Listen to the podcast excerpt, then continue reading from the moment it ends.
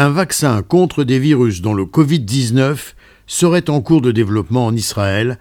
L'Institut de recherche Migal Galilée, financé par l'État, travaille déjà depuis quatre ans sur un vaccin qui pourrait être adapté pour lutter contre le nouveau coronavirus.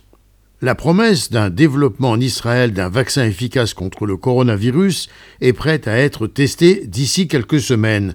Le traitement ne sera pourtant pas disponible avant des mois en raison de la lenteur et parfois même de la bureaucratie qui entoure le processus de test, a déclaré un membre de l'équipe de recherche.